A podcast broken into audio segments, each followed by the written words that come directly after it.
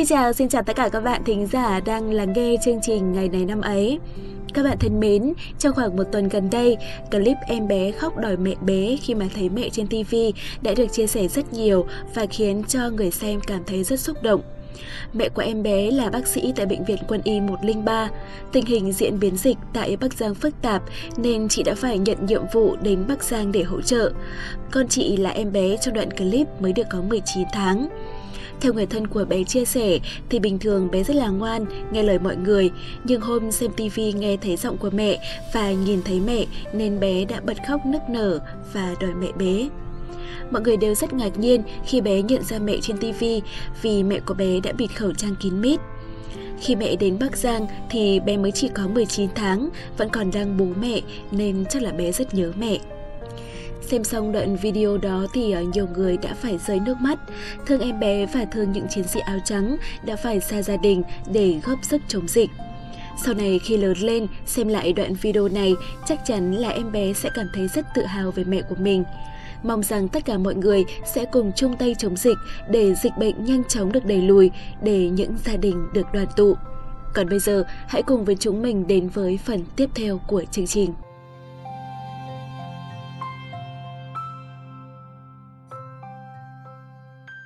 Các bạn thân mến, hôm nay là ngày ba tháng sáu, ngày một trăm năm mươi tư trong năm. Chúc tất cả các bạn có sinh nhật trong ngày hôm nay sẽ có một ngày thật tuyệt vời, tràn ngập những nụ cười ấm áp ở trên môi. Mỗi ngày mới là một khởi đầu mới, hy vọng mới và ước mong mới. Mỗi ngày đang tới sẽ là một ngày tuyệt vời cho mỗi chúng ta. Vì thế, hãy biến ngày hôm nay trở thành ngày mọi thứ thật đặc biệt để ta luôn nhớ đến các bạn nhé. Tiếp theo chương trình sẽ là một câu danh ngôn mà chúng mình muốn gửi tặng cho các bạn. Người có dũng khí sẽ chế ngự, làm chủ và không trốn tránh nỗi sợ hãi. Các bạn thân mến, theo các bạn, nỗi sợ hãi thì có bao giờ bị tiêu diệt không ạ? Câu trả lời chắc chắn là không, không bao giờ chúng bị triệt tiêu. Nó luôn tồn tại ở đó, trong chính tâm trí của chúng ta. Nó sẽ luôn kìm nén chúng ta, luôn mang đến cho chúng ta những điều tiêu cực nhất có thể làm chúng ta không thể hành động. Tuy nhiên, nếu bạn có dũng khí thì chắc chắn rằng bạn sẽ dám hành động bất chấp nỗi sợ hãi đang bủa vây. Nếu bạn nhìn về phía trước, đối mặt với thử thách, thay vì trốn chạy, bạn sẽ đạt được thành công vào những thời điểm không ngờ tới. Colombo là một nhà thám hiểm nổi tiếng. Trong suốt hành trình khám phá thế giới mới, cả ông và đoàn của mình luôn phải đối mặt với nhiều khó khăn không thể nào tưởng tượng được. Nhưng cuối cùng, ông vẫn vượt qua và trở về trong sự ca ngợi khi tìm ra châu Mỹ. Vậy đâu là bí quyết cho sự thành công của nhà thám hiểm vĩ đại này? Tinh thần lạc quan, sự dũng cảm chính là bí quyết của ông. Chỉ có những người lạc quan mới có sự chịu đựng tốt nhất vì ở họ có sự dũng cảm. Và khi họ đã có dũng cảm thì mọi nỗi sợ hay sự lo lắng đều chỉ là những chuyện nhỏ nhặt mà thôi. Thế nên các bạn ạ, muốn đối mặt và làm chủ nỗi sợ hãi, chỉ có cách là hãy dũng cảm lên. Và phần cuối của chương trình cũng là phần quan trọng nhất. Chúng ta hãy cùng với hai em xê quen thuộc tìm hiểu xem ngày ba tháng sáu của những năm về trước đã có những sự kiện quan trọng nào.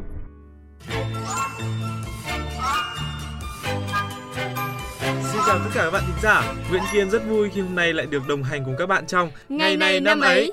Ôi giời, um, Thảo Nguyên từ đâu ra mà xuất hiện đáng sợ thế? À ừ thì Nguyên chỉ muốn gây cho Kiên một sự bất ngờ thôi mà, làm gì mà căng thẳng đấy hả? Thì bởi vì là dạo gần đây học hành căng thẳng quá nên là đầu óc Kiên cứ như trên mây trên gió ấy. Ôi giời ơi, Kiên cũng học bài cơ á? Thôi nào Thảo Nguyên, cũng phải để cho Kiên tạo ấn tượng với các bạn thính giả của chương trình chứ. Ừm, thôi được rồi. Ờ, chưa kể dạo này, cứ hễ ai to tiếng là tâm hồn mỏng manh dễ vỡ này lại giật bắn cả lên. Bởi vì là Kiên vẫn còn bé lắm. Thôi đi ông ơi, người như thế này mà còn than bé lắm thì chắc Nguyên thành người tí hon mất nhở. Kiên đùa một chút thôi, mà sao hôm nào cũng vừa mới nhìn thấy nhau là Thảo Nguyên đã dìm nhau được thế? Ơ kìa, dìm đâu mà dìm, người ta chỉ nói sự thật thôi mà. Mà hôm nay sao Kiên nói nhiều thế, không định bắt đầu chương trình à? À ừ nhỉ, à, xin lỗi đã để cho các quý vị thính giả phải chờ lâu. Và ngay bây giờ chúng ta sẽ bắt đầu Ngày Này Năm Ấy vào ngày ba tháng sáu.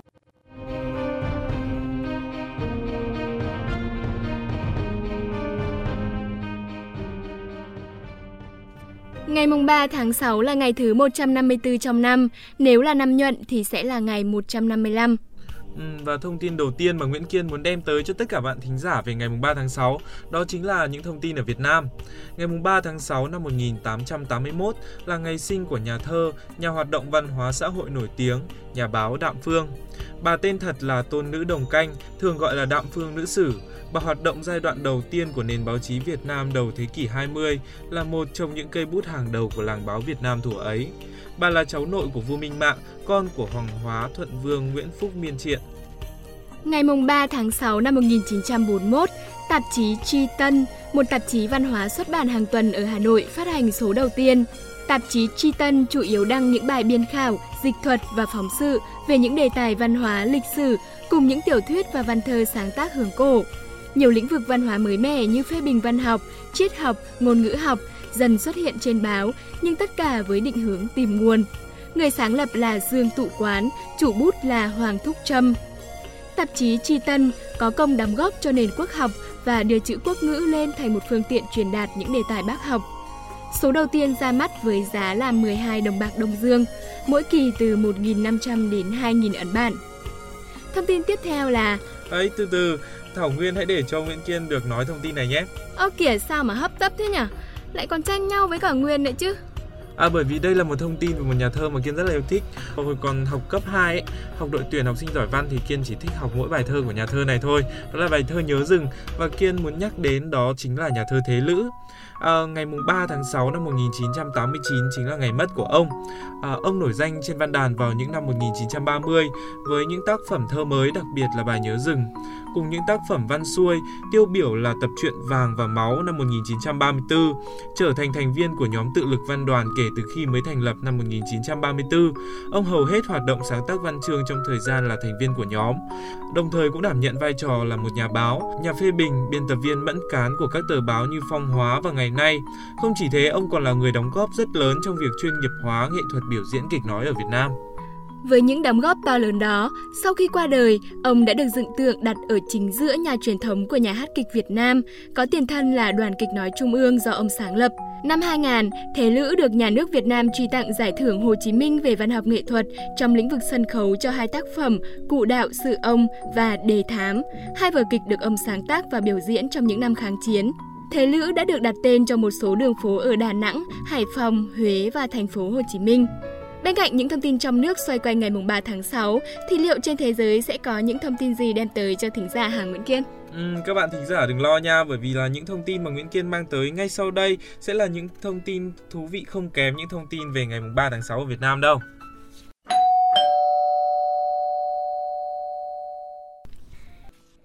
Trong cuộc bầu cử tháng năm năm một nghìn chín trăm năm mươi chín, Đảng Hành động Nhân dân Singapore giành chiến thắng vang dội.